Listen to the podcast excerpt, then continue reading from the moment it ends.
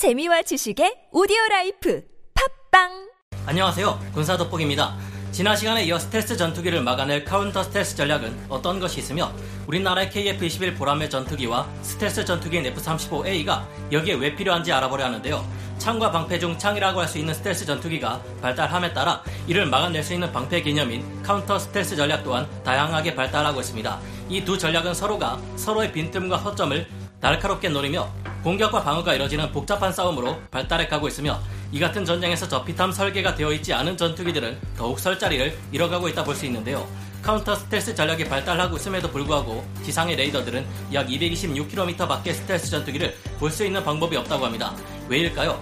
지금부터 몇 가지 요건들을 고려해 비교적 덜 복잡한 상황에서 실행할 수 있을 만한 어디까지나 이론적인 카운터 스텔스 전략들을 알아보고 세미 스텔스기로 설계된 우리나라의 국산 전투기 KF-21과 5세대 스텔스 전투기 F-35가 카운터 스텔스에 왜 필요한지 저번 시간에 미처 다 하지 못한 이야기들을 해보겠습니다.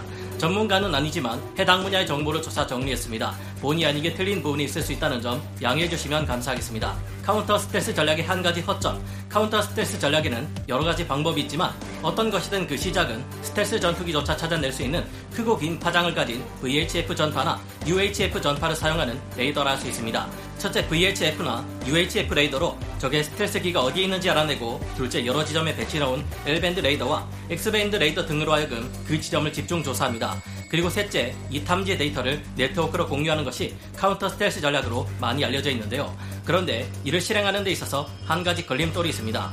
VHF, UHF 전파를 발산하는 레이더의 크기가 너무 커서 지상이 아닌 공중에서는 사용할 수 없다는 점인데요. VHF, UHF 전파를 발산하는 레이더를 운용하기 위해서 지상에서는 이처럼 무지막지하게 큰 안테나를 가진 차량을 이용합니다. 스텔스기를 제대로 탐지하기 위해서는 파장의 크기가 2m급은 되는 VHF 대역 AESA 레이더가 필요하다고 하는데 현재 레이더 탑재 방식으로는 어떻게 해도 이만한 크기의 레이더를 항공기에 달 수가 없습니다. VHF나 UHF 밴드 레이더를 항공기에 사용하는 것은 미 해군의 E2D Advanced Hawkeye 정도뿐인데요. 설사 항공기에 장착한다고 해도 공간이 심하게 제약되는 문제로 탑재될 수 있는 레이더의 소자 수가 지상의 것에 비해 훨씬 적을 수밖에 없을 겁니다. 그럼 왜 지상에서 이런 장파 레이더를 운용하는데 한계가 있다는 걸까요? 바로 지구 공면 효과 때문에 VHF, UHF 레이더 또한 볼 수 없는 사각지대가 생겨나기 때문이라고 합니다. 레이더의 파장은 일직선으로 뻗어나가는 데 비해 지구는 둥글기 때문에 볼 수 없는 지점이 생기고 순항 미사일들은 이 사각지대를 비행해 날아오기 때문에 레이더의 사전에 포착되는 것을 피할 수 있는데요. 레이더를 지상에 설치하더라도 높은 곳에 설치하면 좀 낫기는 합니다. 그래서 우리나라의 레이더 기지들은 대부분 지상에서 약 1km 정도 높은 곳에 있는 산 위에 위치하고 있는데요. 하지만 그렇다고 해도 한계가 있고 조기 경보 통제기처럼 지상에서 10km에서 12km 이상의 고도에서 적을 탐지하는 플랫폼에 비하면 볼 수 있는 거리가 크게 제한되기 마련입니다. 지구의 반지름이 약 6,400km라는 점을 감안해 여기를 실어놓고 지구의 반지름에 조기 경보기의 고도를 더한 변을 빌어놓고 조기 경보기에서 지구의 둥근 표면과 닿는 부분까지를 A라 놓으면 하나의 직각 삼각형이 나오는데요. A의 길이가 바로 조기 경보기가 최대한 탐지할 수 있는 지상 물체의 사정거리입니다. 오래전 학교 수학 시간에 배웠던 피타고라스의 정리를 참고하면 A의 길이를 알 수 있죠. 조기 경보기가 10km 고도에 떠 있다고 가정했을 때 A의 길이는 357.91km가 됩니다. 즉 10km 고도에 조기 경보기가 떠 있으면 지상에 있는 적을 최대 357.91km 거리에서 볼 수 있다는 것인데요. 목표물이 하늘에 떠 있는 전투기라면 볼 수 있는 거리는 더 늘어나게 됩니다. 적의 전투기가 똑같이 10km 이상의 상 공에서 날 경우에 한해서는 아군 항공기 레이더 성능만 뒷받침된다면 이론상 714km 거리에서 이를 탐지할 수 있으며 적기가 아무리 저공 비행을 통해 몸을 숨기려 해도 결국 357.91km에서는 포착될 수밖에 없습니다. 이때 지상 목표물에 대한 탐지 거리는 약 113.14km 정도에 불과한데요. 물론 적 스텔스기는 하늘에 떠서 날아오는 만큼 더 먼 곳까지 탐지할 수 있습니다. 하지만 적 스텔스기가 고도 1km 이하로 저공 비행에 날아온다면 탐지 거리는 불과 226.28km 정도로 확 줄어들게 됩니다. 적기가 이보다 더 낮은 고도에서 저공 비행에 들어올 경우 탐지 거리는 226km보다도 더 줄어들게 되는데요. 당연히 적 스텔스기들은 이 점을 노려 저공 비행에 날아올 것이고 이 말은 곧 현재 지상에 VHF, UHF 대역 레이더로 스텔스기를 찾을 경우 226km 이내로 들어와야 발견할 수 있다는 말입니다. 이 정도면 이미 상당히 적기가 근접해 온 상황인데 이제서야 허둥지둥 적기의 항적을 분석해 그 위치로 L밴드 레이더와 X밴드 레이더를 가동하고 추적을 해야 하는데요. 이때쯤에는 이미 레이더를 향해 적 스텔스 전투기가 발사한 공대지 미사일이 날아오고 있는 상황일 겁니다. 더구나 VHF 레이더나 UHF 레이더처럼 크고 강한 파장을 발산하는 레이더는 스텔스 전투기를 잡을 수 있는 만큼 가장 먼저 노려지는 목표물일 텐데 이 레이더들이 파괴되고 나면 적의 스텔스 전투기를 탐지해낼 수 있는 가능성이 확 줄어들어 버릴 것을 짐작해 볼 수 있습니다. 왜 굳이 VHF, UHF 레이더가 있어야 하나? 조기 경보 통제기에서 스텔스 전투기도 찾아낼 수 있다고 하던데 이 말이 맞다면 그럼 탐지거리가 357.91km나 되니 문제없는 것이 될 수 있을 겁니다. 그럼 X밴드보다 긴 파장을 가진 L밴드를 이용해 스텔스기를 탐지할 수 없을까요? 러시아에서 개발하고 있는 스텔스 전투기 수호이 57 PAK FA도 기체 L밴드 AESA 레이더를 내장하고 기상의 L밴드 레이더와 연동해 카운터 스텔스 능력을 가질 것이라 말하고 있기 때문이죠.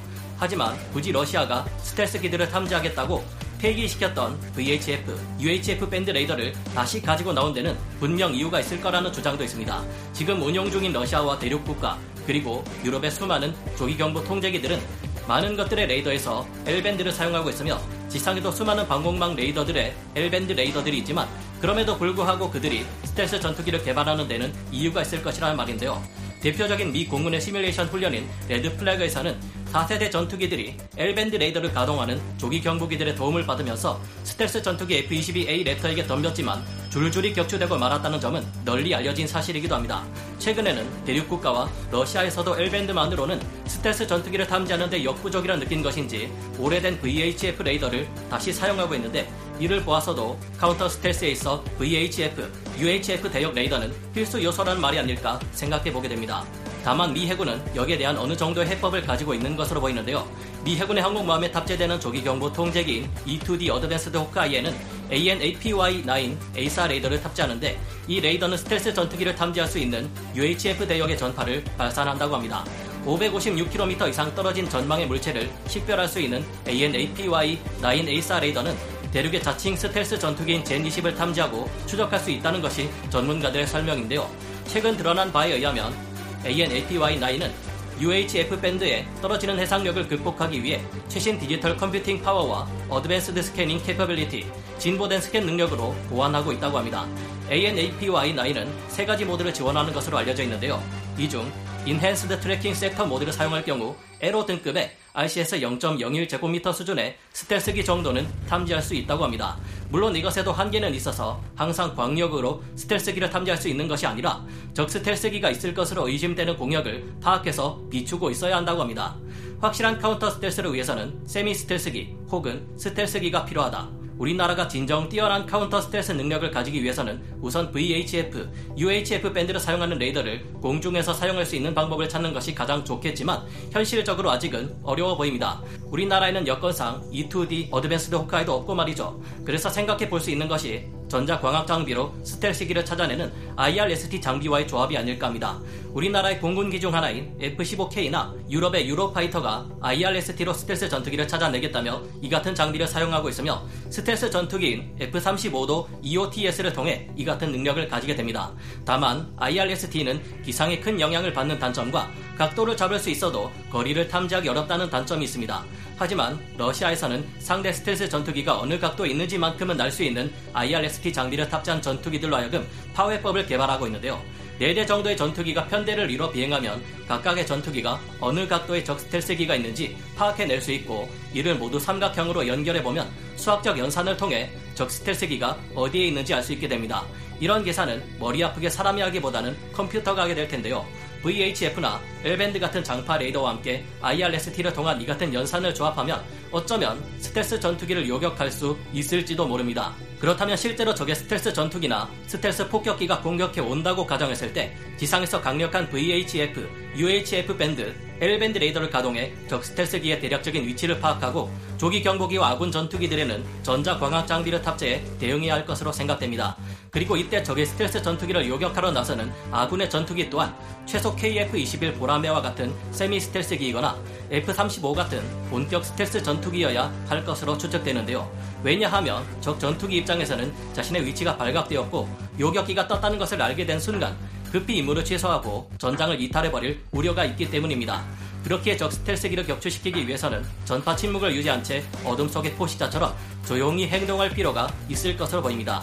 적의 스텔스 전투기 또한 레이더를 끄고 강력한 성능의 레이더를 가진 조기 경보기로 우리를 찾겠지만 우리의 전투기가 세미 스텔스 전투기 혹은 스텔스 전투기라면 이게 변수가 될 겁니다. 세미 스텔스 전투기나 스텔스 전투기는 적의 조기 경보기 성능을 절반 이하로 떨어뜨려 버리기에 가까이 다가오지 않는 이상은 적 조기 경보기가 우리 요격기들의 존재를 알아채기 어려워지기 때문인데요. 적 조기 경보기의 성능을 떨어뜨리기 위해서는 RCS 수치가 작을수록 유리하니 장기적으로 봤을 때 KF-21을 완전한 스텔스 전투기로 만드는 것이 카운터 스텔스 전략의 일환으로도 더 도움이 될 것이라 생각됩니다. 스텔스 기술과 카운터 스텔스 기술이 발달할수록 더욱 기존의 4세대 전투기는 설 자리가 없어지는 만큼 우리가 애초에 KF-21을 4.5세대급 세미 스텔스 전투기로 개발한 것은 분명 잘한 일이 아닐까 생각해 보게 됩니다.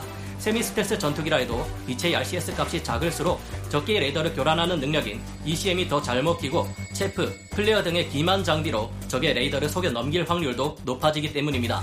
이제 막 우리나라에서도 카운터 스텔스 개념을 연구하고 KF-21의 시제기가 완성된 만큼 이 둘의 능력 그리고 F-35A와 다른 많은 전략 자산들을 동원해 우리만의 독자적인 카운터 스텔스 개념이 나왔으면 하는 상상을 해보게 됩니다.